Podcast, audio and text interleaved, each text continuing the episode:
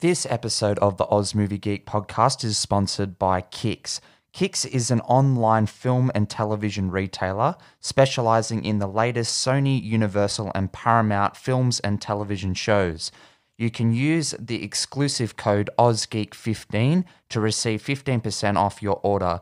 Thank you to the wonderful team at Kix. Now to the review. Hello and welcome to the latest episode in the Oz Movie Geek podcast. I'm your host, Pato. Today I'll be doing a review of the live action prequel uh, to the 101 Dalmatian saga, Cruella. Um, and this was a film that I was a bit hesitant in watching just because I have not been a fan of Disney's live action adaptations. Um, I really don't like The Lion King. I think Aladdin is quite terrible and bland. Uh, I thought that Beauty and the Beast was also very bland. I like Pete's Dragon quite a bit. Um, funnily enough, I think it was actually a really fun movie, and I think it's because the original isn't fantastic. But like Alice in Wonderland, uh, even Cinderella, all these films just are very bland. They don't really have that signature style to them. There's there's nothing really going on behind the camera. I mean, it's a bit disappointing too because there have been some really talented filmmakers that have worked on these films. Like we have Beauty and the Beast was directed by Bill Condon, who is quite talented. I also enjoy Jon Favreau, but The Lion King was just so bland, and even The Jungle Book to a certain extent is quite bland. Yes, it is visually striking, but as far as like style and substance, it's just shot so plainly. There's nothing really going on behind you know the, the uh, you know behind the screen it just feels like it's very one note and there's not a lot to really attach yourself to. Even aladdin i mean aladdin's directed by guy ritchie and guy ritchie is one of my favorite filmmakers so it just comes down to the fact that all these adaptations don't really have a reason to exist outside of making money for the studio. Now you could argue that every film's aim is to you know make money but I think that there's a level of artistic integrity that goes to actually making a, a film. There's a way to actually make a film that's going to make money whilst also providing something new. Beauty and the Beast and The Lion King are the two that I'll continue to go back to. Both of these films don't really offer anything new to their respective stories. Both of them feel like carbon copies, like taking the animated product and making it into a live action feature length film. And that's what both of those films did. Now, you could argue that you know the the lesser films um, in, in this series haven't received as much attention or didn't make as much money like Cinderella or Maleficent or Maleficent 2, I think Mistress of Evil that film was called. All of these films, at least they still felt like they were a little different. Like the Maleficent films aren't fantastic, but there's something going on there that's a bit different because it does tell, you know, a different kind of story it is exploring different themes. Cinderella has that same problem, but Cinderella's elevated because it does have a really talented cast. Lily James is fantastic. Cate Blanchett's really good in that film too. But I guess what it boils down to is that each of these films have felt very, very mundane and very similar to one another, whether it be just tonally or whether it be just the bland visual Disney esque look. So Cruella sort of struck me a little differently, and that's why I want to talk about it because, like I said, I wasn't really looking forward to it because I thought it was just more Disney fare, releasing a film, you know, onto Disney Plus Premier Access and into theaters, trying to make a quick buck with that title Cruella and just trying to draw fans of that original 101 Dalmatians film, either the animated one or the original live action one from 2001, I think it came out. So that's what it kind of felt like. It felt like that's what Disney were doing. Craig Gillespie, the director, is someone who I'm actually a big fan of. So naturally, again, I, I had that intrigue there just because of him, but the trailer didn't really engage me all that much. So I think that's a good introduction point uh, or introductory point um, to really this discussion and what I'm going to talk about with Cruella. But I just wanted to get all of that out in the open first before we delve into the actual review. So let's just have a have a spell for a second, um, and we'll get stuck into that review. So, without further ado, let's just get stuck into it. So, take it away, trailer. Let me give you some advice. You can't care about anyone else. Everyone else is an obstacle. You care what an obstacle wants or feels, you're dead. If I'd cared about anyone or thing, I might have died. You have the talent. Whether you have the killer instinct is the big question. Hmm. She thought she owned everyone. It's foolish. Unhinged. Well, you're fired. Why are you speaking? I think you've nicked me. But there's something about poetic justice that's just so poetic. You won't admit you love me, and so how Do you have light? to know? You always tell me Get her. This doesn't have to be a scene. It really, really does. I'd like to remind you all that I'm doing this in heels. What was your name? Cruella. if you can't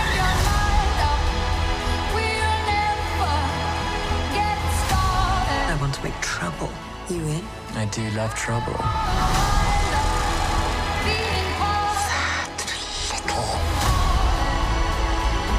You have a bit of an extreme side. Yes, darling. And what fun that is. She stole my dogs. I guess you must hate her. She has made it me or her. And I choose me.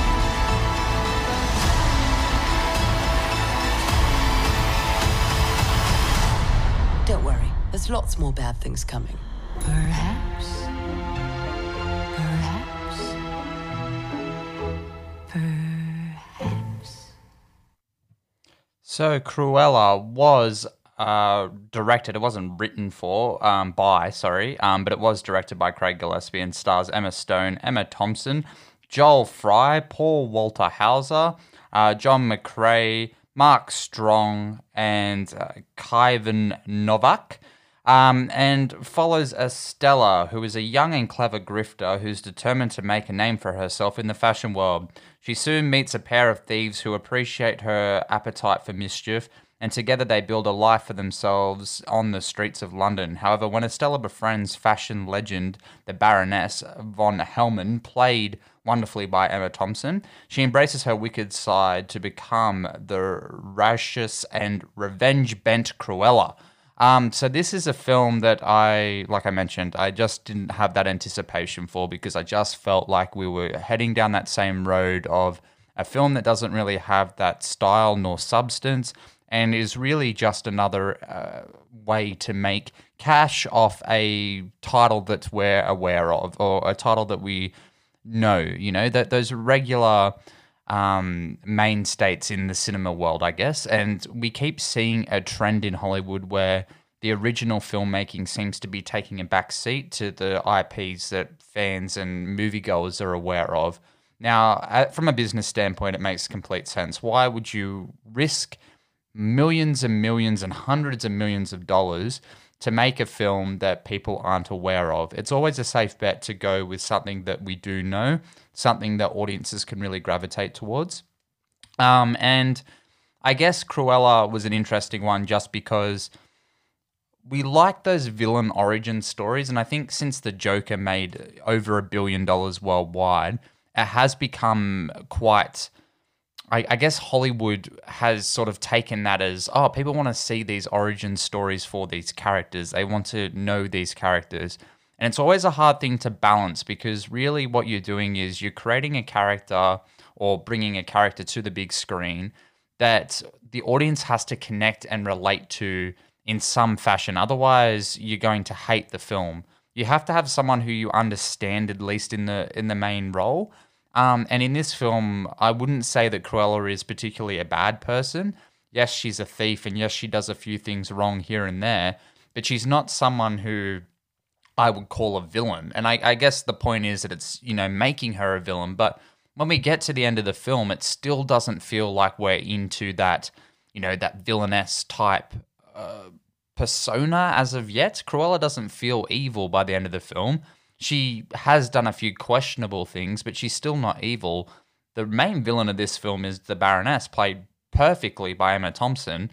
But I, I guess the studio mentality behind that is like we need the untold origin story of how Cruella went from being, you know, a, a- a lovely little girl to wanting to kill puppies. So that's sort of the transition, and that's where we're heading.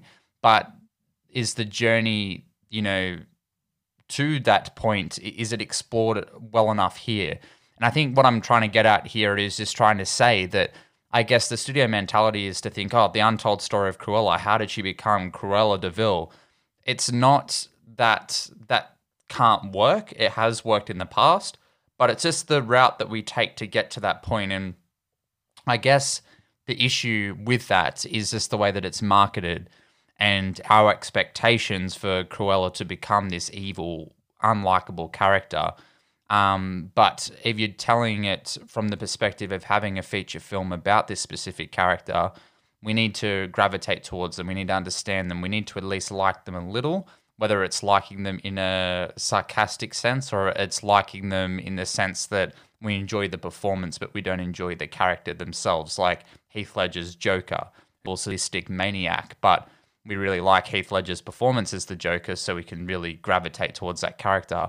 Um, and going back to that Joker analogy that I had uh, originally with uh, Joaquin Phoenix's performance as the Joker in 2019's film Joker, directed by Todd Phillips, in that film, the character is presented in a way that he is likable. He's not relatable in any sense, but because of his mental disability, um, his home life, and things like that, we can sort of gravitate towards that character a little more and feel that sympathetic nature to him because he's the product of the world that he's grown up in. He's not really the product of someone who is born naturally evil. It's that progression towards those events that take place at the end of the film.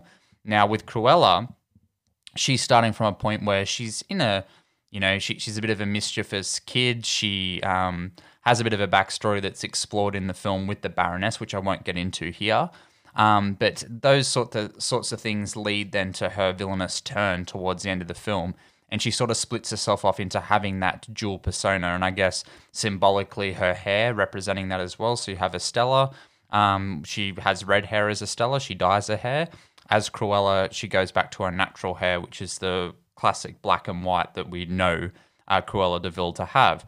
Um, and that was all really interesting, and I really liked that that sort of stuff in the film because as far as the actual film goes itself, I, I guess we can go into it. I, I really did enjoy this film. I found it to have that style and that substance that I think has been missing from these other films. The reason I like Pete's Dragon so much is because of David Lowery's direction. He's a fantastic filmmaker directing a film called A Ghost Story, which I would highly recommend if you haven't seen it. And uh, this year's The Green Knight uh, with A24, he's also directed, which is one of my most anticipated films for the year. So I enjoy when a director's stamp is on their product. Here I can feel Craig Gillespie's stamp on this film. Now, Craig Gillespie's films prior to this, including like another two Disney films that he did, um, A Million Dollar Arm, which I haven't seen, The Finest Hours, which I have seen. He also directed the 2011 remake of Fright Night, which is another film that I actually do quite enjoy as well. Um, but as far as a, a directorial style that he has in those films, I couldn't really pinpoint, you know, what he carries over in each film. He's a competent filmmaker, um, and he's a filmmaker that I do enjoy. I've liked nearly all of his films. Um, Lars and the Real Girl, which is a film that came out in 2007 starring Ryan Gosling, is so weird, so obscure, but a film I absolutely adore. Um, and in that film, it's more of like a, coming from an indie background and a bit of an indie um, sensibility to that film. Um, but I really did enjoy what he was able to do with that film, and and I guess a bit of that carries over here as well. And I guess in 2019, he oh 2017, sorry, getting my years mixed up. He directed I Tonya as well, and Tonya. Um, uh, Tonya is, of course, a pretty evil person in real life. I mean, she did some questionable things, but she was a villain, um, and I guess she was led to that sort of uh, real life villainy in that film. But um, he sort of carries a bit of that over here, and he puts a strong emphasis on those characters. So I really liked what he was able to do here with Estella slash Cruella. I thought that she was a not so much a sympathetic character. I didn't really feel sorry for her at all during the film, but I don't think I was supposed to because she was overcoming her difficulties and you know her obstacles by herself. Um, and Emma Stone really does convey that in a in a I guess a shrugging it off kind of way. Like she never feels like she's down in the dumps because of what's happened. She always feels like she is, you know, standing up to the man kind of thing. And I, I enjoyed that, and I thought that was kind of powerful the way that that was all handled. I loved when our two leads in Emma Thompson and Emma Stone locking horns. They were fantastic. Both of them on screen together were really great. And I think Emma Thompson overshadows Emma Stone a bit here because she is so fantastic. She's definitely like channeling a bit of Meryl Streep um, as Miranda from um, Devil Wears Prada. Like you can really feel that influence. And I, I guess because it's dealing with the fashion industry, it's hard to go past that comparison because that is the obvious influence for her character, which I'm completely fine with. And I think the way that it handles it, it does feel like it does belong in this world. It doesn't feel out of place. So I really did enjoy that. And I thought Emma Thompson was really, really strong here. I uh, wouldn't be surprised if she does walk away with either a Best Supporting Actress nomination um, at the Oscars or Golden Globes. She does feel like she does uh, deserve some recognition because she's really good here. And I don't really acknowledge a lot of those live action performances from a lot of this Disney fare. A lot of it has been pretty bland. And I'm going to go back to Pete's Dragon again. Uh, the best performance in that film is Karl Urban as, um, I guess, the villainous type character in that film. But he's fantastic in that movie. And I thought here, Emma Thompson's really good as well. Um, and like I said, Emma Emma Stone is really good in the role. Don't get me wrong, but she does feel a little overshadowed at certain points because Emma Thompson is such a presence on screen. She commands every scene that she's in, and she feels larger than life in a very villainous type of way. And I, I guess that's the Disney villain, or or just that prequel villain um, type issue that presents itself with doing a prequel on a villain.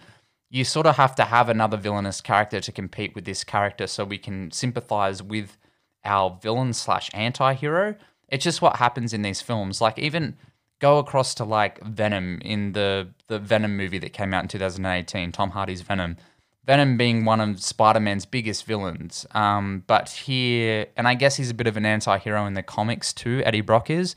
But in that film, you have to present the big bad that he has to go up against because it's not enough to just have, you know, just the villain. We have to have someone that they're competing with just so that we can establish, you know, who we're meant to be following. And the problem's going to carry over with Venom too because he's taking on Carnage, played by Woody Harrelson. So um, that that just that's just the problem with doing these villain films because you do need to have some kind of sympathetic hero um, present in the villain, um, which does automatically make them an anti-hero. So I don't know if we have these types of films um, in going forward if these types of films will be able to turn into their end result. So, what I mean by that is, will Cruella become 101 Dalmatians? Uh, Cruella in 101 Dalmatians?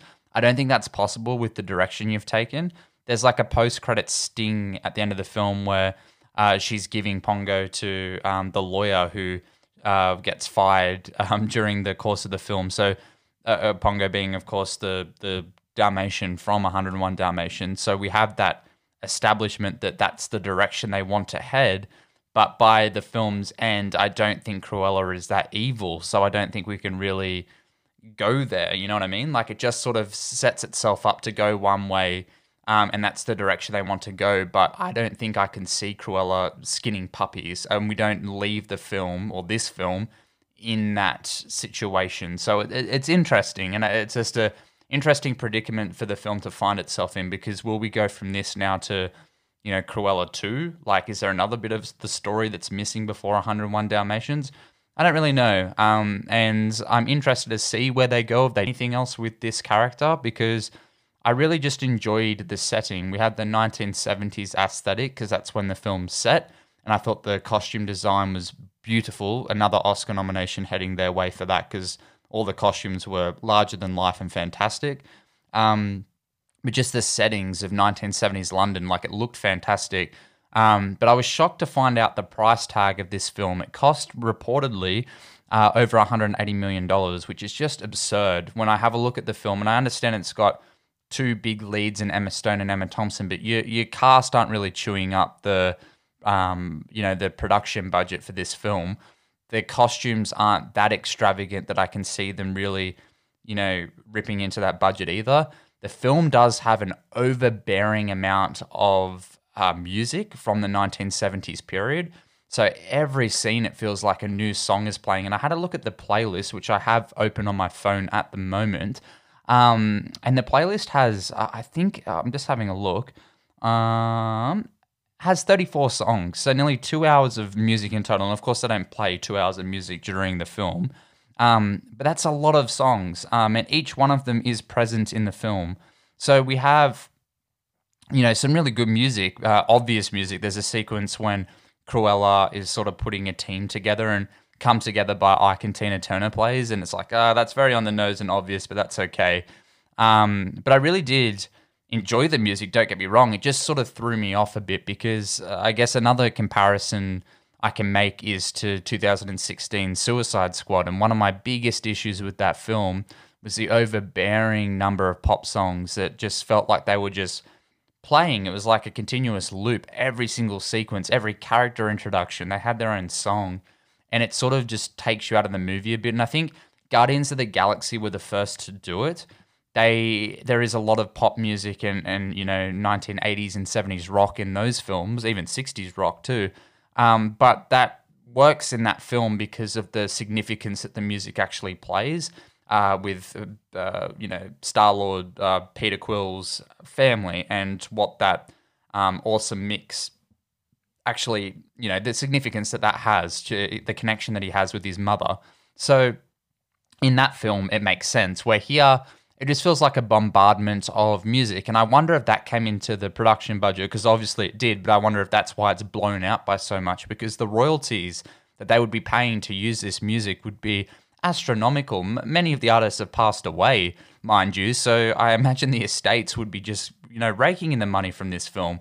It's just a lot. Um, I, I it's just something I noticed, and I, I I wondered if that contributed to that budget because there was nothing else on screen that looked like it ate up that much money. Um, CGI, it's it's it's light on CGI. The only CGI aspects are the Baroness has three um, three uh, Dalmatians.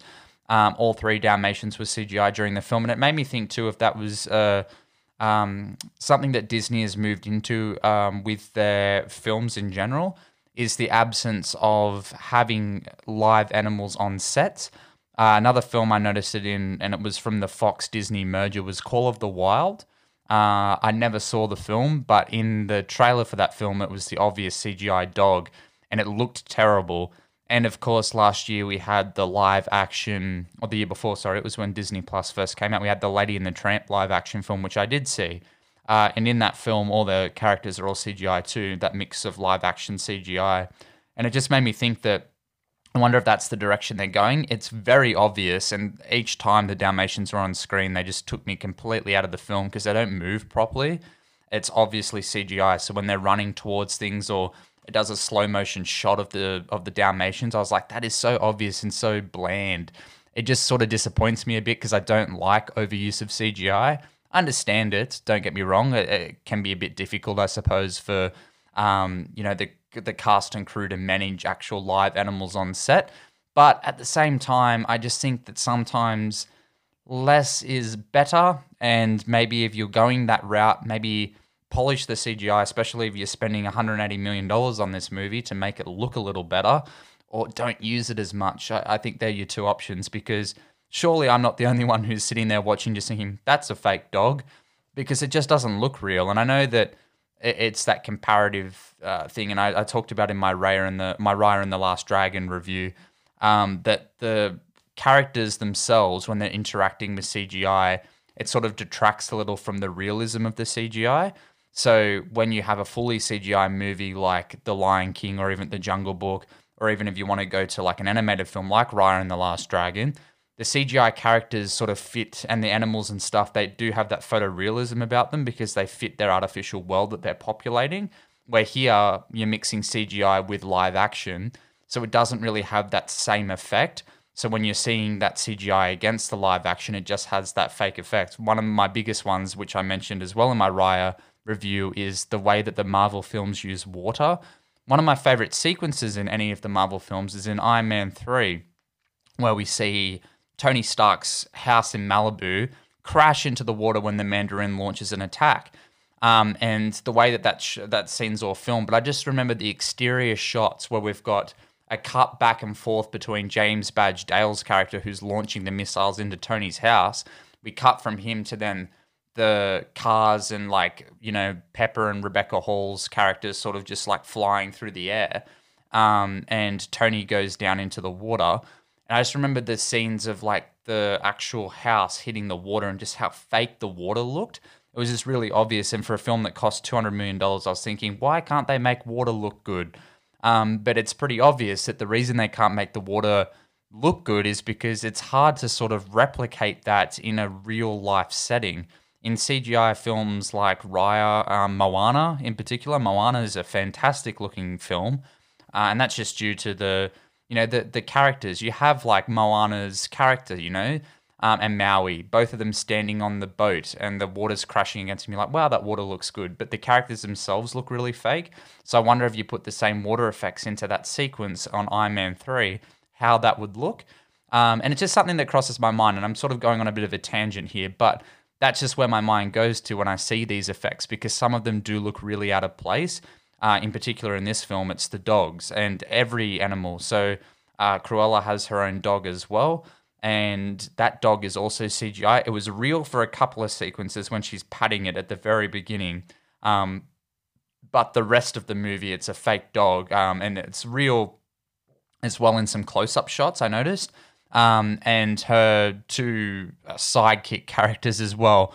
Um, Jasper, who I thought was actually really good in the film too. I thought both of them were really, really uh, strong performances from yeah uh, Joel Fry who plays Jasper and Paul Walter Hauser, who plays Horace. I thought they were really good in the film, actually. A little side note, I thought both actors did a really good job, and I liked their dynamic together.